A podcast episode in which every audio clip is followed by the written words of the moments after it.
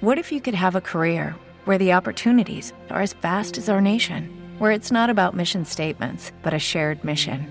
At U.S. Customs and Border Protection, we go beyond to protect more than borders from ship to shore, air to ground, cities to local communities. CBP agents and officers are keeping people safe. Join U.S. Customs and Border Protection and go beyond for something far greater than yourself. Learn more at cbp.gov/careers.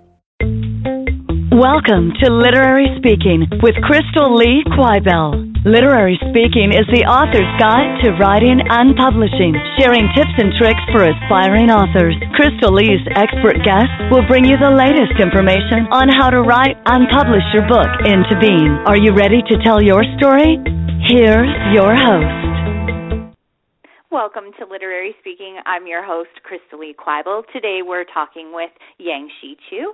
Yang Shi is the New York Times best-selling author of The Ghost Bride. Not only was The Ghost Bride her debut novel, but also won multiple awards, including Oprah's Book of the Week. Yangsze, welcome to the show. For having me. Oh, you're very welcome. Yangsze, this book was one of my all-time favorites. I think because it was just so mystical and magical, and there was just all these historical references and beautiful detail. How long did it take you to write The Ghost Bride? Well, I have to confess that I am a rather slow writer. So it took me about three years, and of which one year was an absolutely fallow year in which I um, ran out of ideas and had to abandon the book for a while. But it counted, so I'd say about three years. Wow. So, you know, in the book you kind of you write about the traditions around death in Malaysia in the colonial 1890s and there's like the intricate paper houses people make and animals as well as burning of the death notes so that the dead had currency, homes and pets in their afterlife.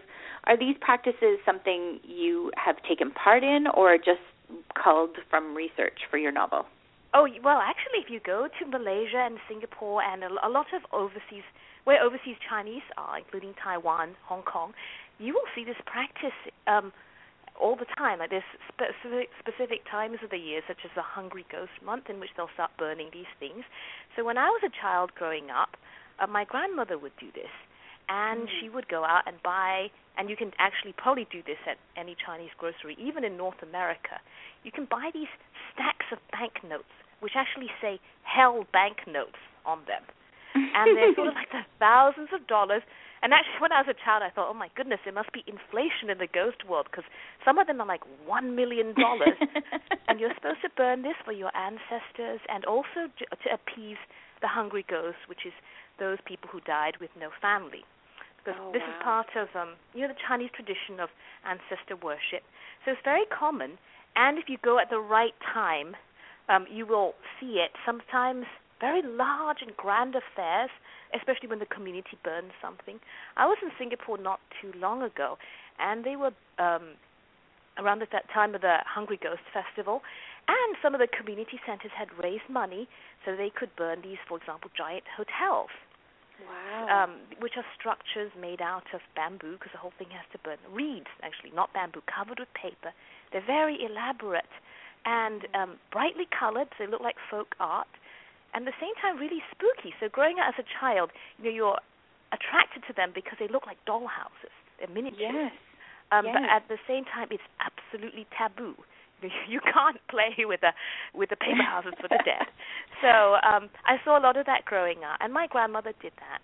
And I remember as a child helping her to fold things that you can buy special gold and silver paper which she would mm-hmm. fold into these ingots, which is, you know, sort of like origami for the dead.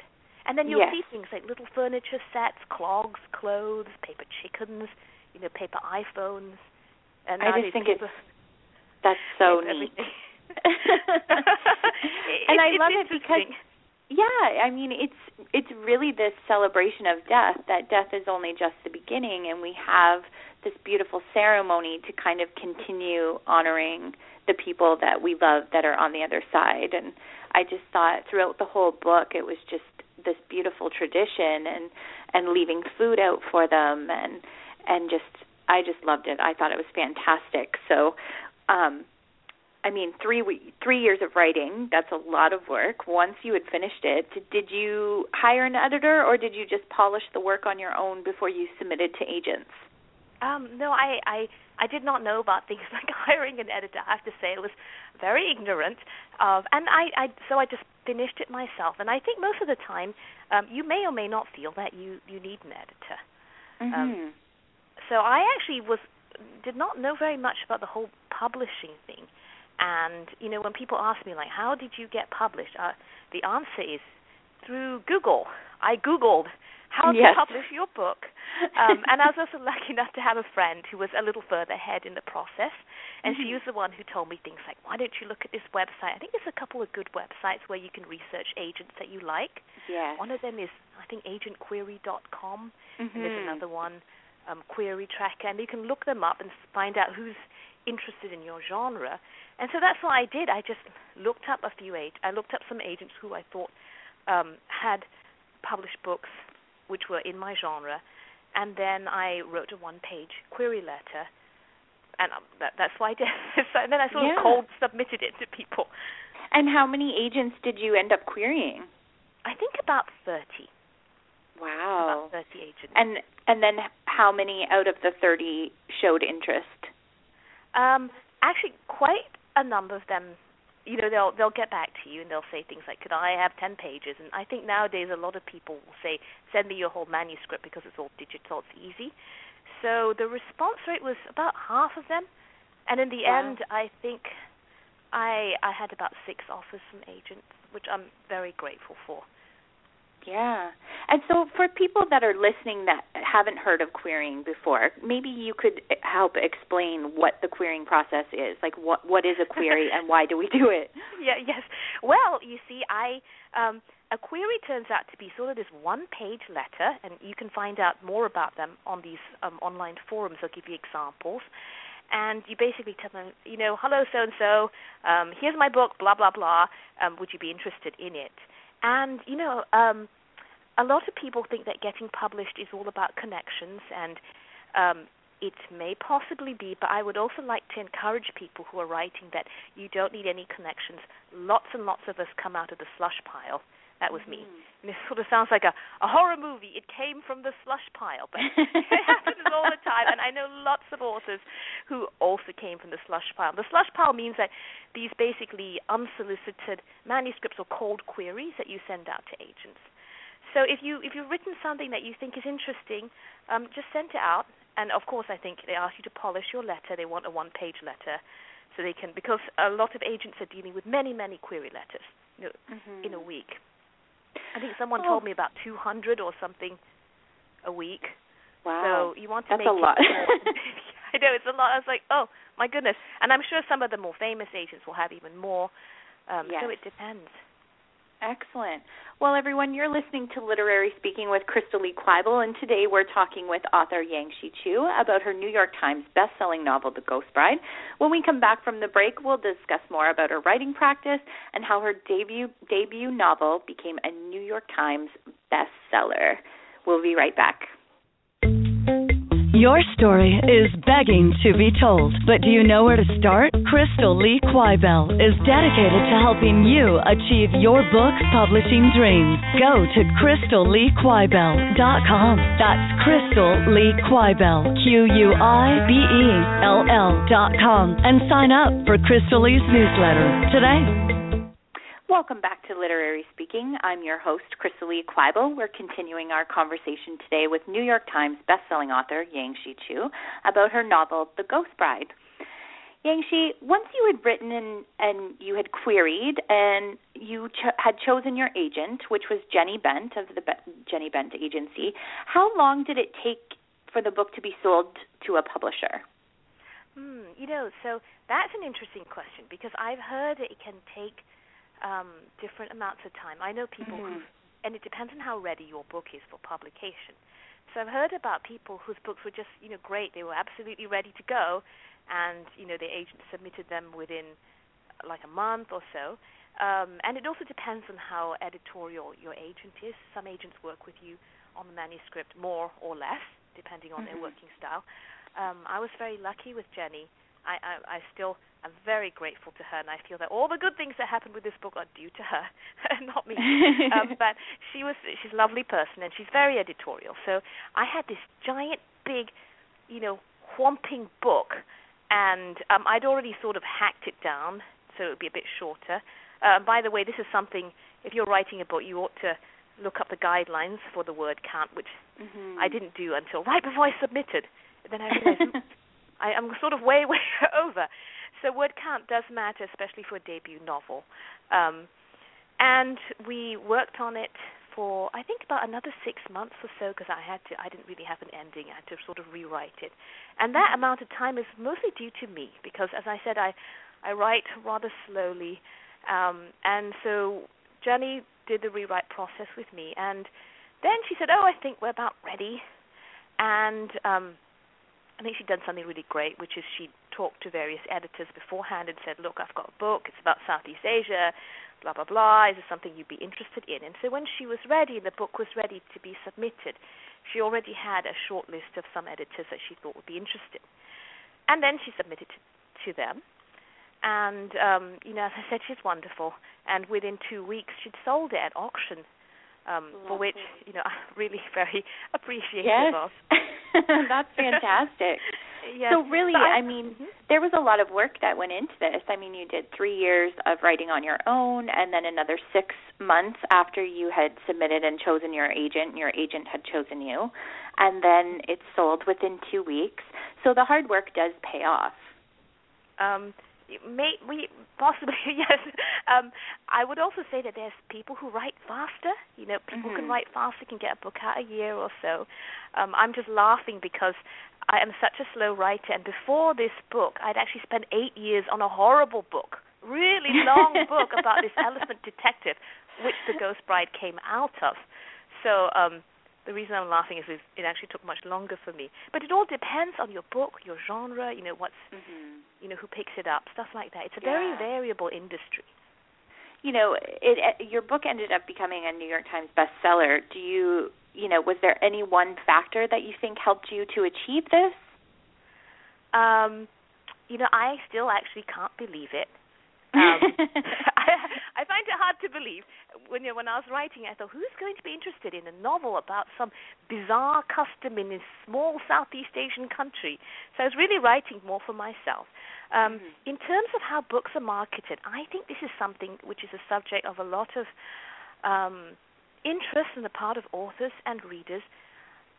I mean, the short answer is I think it's very variable. You you never really know. I almost feel like you know nonfiction is a I'm told a different kind of market because there are mm-hmm. certain books which tend to do well, you know, like yes. you know cookbooks, diet books, exercise, etc. Fiction to me seems like a highly emotional sort of animal, you know, and that's you know you see a book you love it. There are books that I adore, you know, and books that I found I think why hasn't everybody heard of yes. this book yet? And yes. I think that's what seizes you know book lovers and readers. You find a book that you like and still yet, you know, I, I really don't know how some books um, get picked up more easily than others. Possibly a publisher would know, but I do know that, for example, um, let's say you got a giant advance, you know, or you're like Bill Clinton's memoirs, then that book yes. will probably get a lot of marketing. In other cases, like for debut novels or unknown people like me, um, I feel that I was just uh, lucky in some ways mm-hmm. that people thought it was a subject that was interesting to them. They picked it up, and I do think that if you um, have, it also depends on how much your publisher likes it. You know, mm-hmm. so if your publisher happens to say, "Hey, this is a book that I really like," then they might shop it more. Like they'll go and ask, like, you know, ask it to, for it to be reviewed or submit it in various places. So it's really a, um, it, it's hard to say. Do you did you find do you have a daily writing routine? Do you find that helps you, or what is your writing routine? this is so unglamorous, but I write on. I sit on the floor in front of this coffee table. You know, at one point I had an office, but my children took it over because they they needed some bigger area to build their Lego spaceship. so I relegated to this this coffee table in the corner of the room, and I sit on the floor and I write. Um, and then most of the time I spend sort of rolling around the floor because, as I said, I write very slowly. I do try to write in in the mornings. But I think, and and like I said, there are many other people who are wonderful, prolific writers. Um, and my husband has told me things like, "Did you know that so and so produces, you know, a thousand words a day?" So um, I I find that for me, the creative process takes a certain amount of time. I need uh, some blank space to start thinking of things, and so I write a bit, and then I'll sort of, you know, potter down and make myself a sandwich. Um, weight gain is unfortunately a side effect of writing well, you could count walking to the fridge as exercise, I suppose. Absolutely, absolutely. So, what do you think was the best advice you've ever received about writing? Um, about writing. Well, you know, some people have said you should do it every day, and I think that's a good practice because even if you're producing something which is, you know, which you don't feel is good, at least you're writing. So writing is sort of like a muscle. There's mm. lots and lots of people who say, "I'm writing the great American novel," um, but I yes. wonder if you talk to them, how many of them are actually writing every day. So I'd say yes. that's a great idea. Um, and the other thing which I found helps me is to tell myself, oh well, I should write. Try to hit a word count a day. And for me, it's rather low. Um, for other people, it's high. For me, it's like a couple mm-hmm. hundred words, um, or maybe 500, or if I'm inspired, a thousand. It depends on where in the book I am. But the caveat I should say is that I tend to be, uh, you know, by the seat of your pants writer, um, mm-hmm. which I wouldn't actually recommend anyone. but, uh, but I have friends, author friends, wonderful author friends who are um, much more uh, organized. And I don't know, have you seen photographs of J.K. Rowling's notebooks for the Harry Potter series? Yes, yes. Yeah, they're absolutely amazing, right? Mm-hmm. So you've got all these things. So if you happen to be more organized, then you can put more structure to your writing. So I do also have friends who say, look, I've got all my whole novel plotted out on post-its on the mantelpiece, and today I'm writing chapter seven. So you know, so mm-hmm. that's great. If you can do that, that's wonderful. You know, I always like to ask my guests if you were given the gift of time travel and you could approach your early writer self with some sage advice just as you had begun to write The Ghost Bride, what advice would you give her? well, I would have gone a little further back, eight years earlier, and said, "Stop writing that novel by elephants." well, I mean, as, as I said, I wrote this really terrible novel about this elephant detective, and The Ghost Bride came out of it. It was one of the sub stories. Oh, um, that's interesting. On the other hand, you know, it's worth it. Just write what you need to yes. write. Um, what I um, tell people is write what you think is truly interesting, you know, mm-hmm. deeply meaningful to you, even if it's bizarre to other people. So when I was younger, in my twenties, I actually wrote a lot of short stories, and mm-hmm. um, and I remember asking my mom was reading one, and she said, actually, she said, I don't think you're really old enough to write this story. And at the time, of course, I was completely insulted. I said, "Mom, of course I can write as a 50-year-old man," which I couldn't. and I, and but it really struck me that um, I was writing in a style which I admired because there are a lot of short story Mm. writers which I admire. Yeah. And in some ways, I think all writers go through that. You sort of stretch yourself, and you We do. yeah, you Yeah. feel inspired. You know, go ahead and write that gothic romance that you've always wanted to write.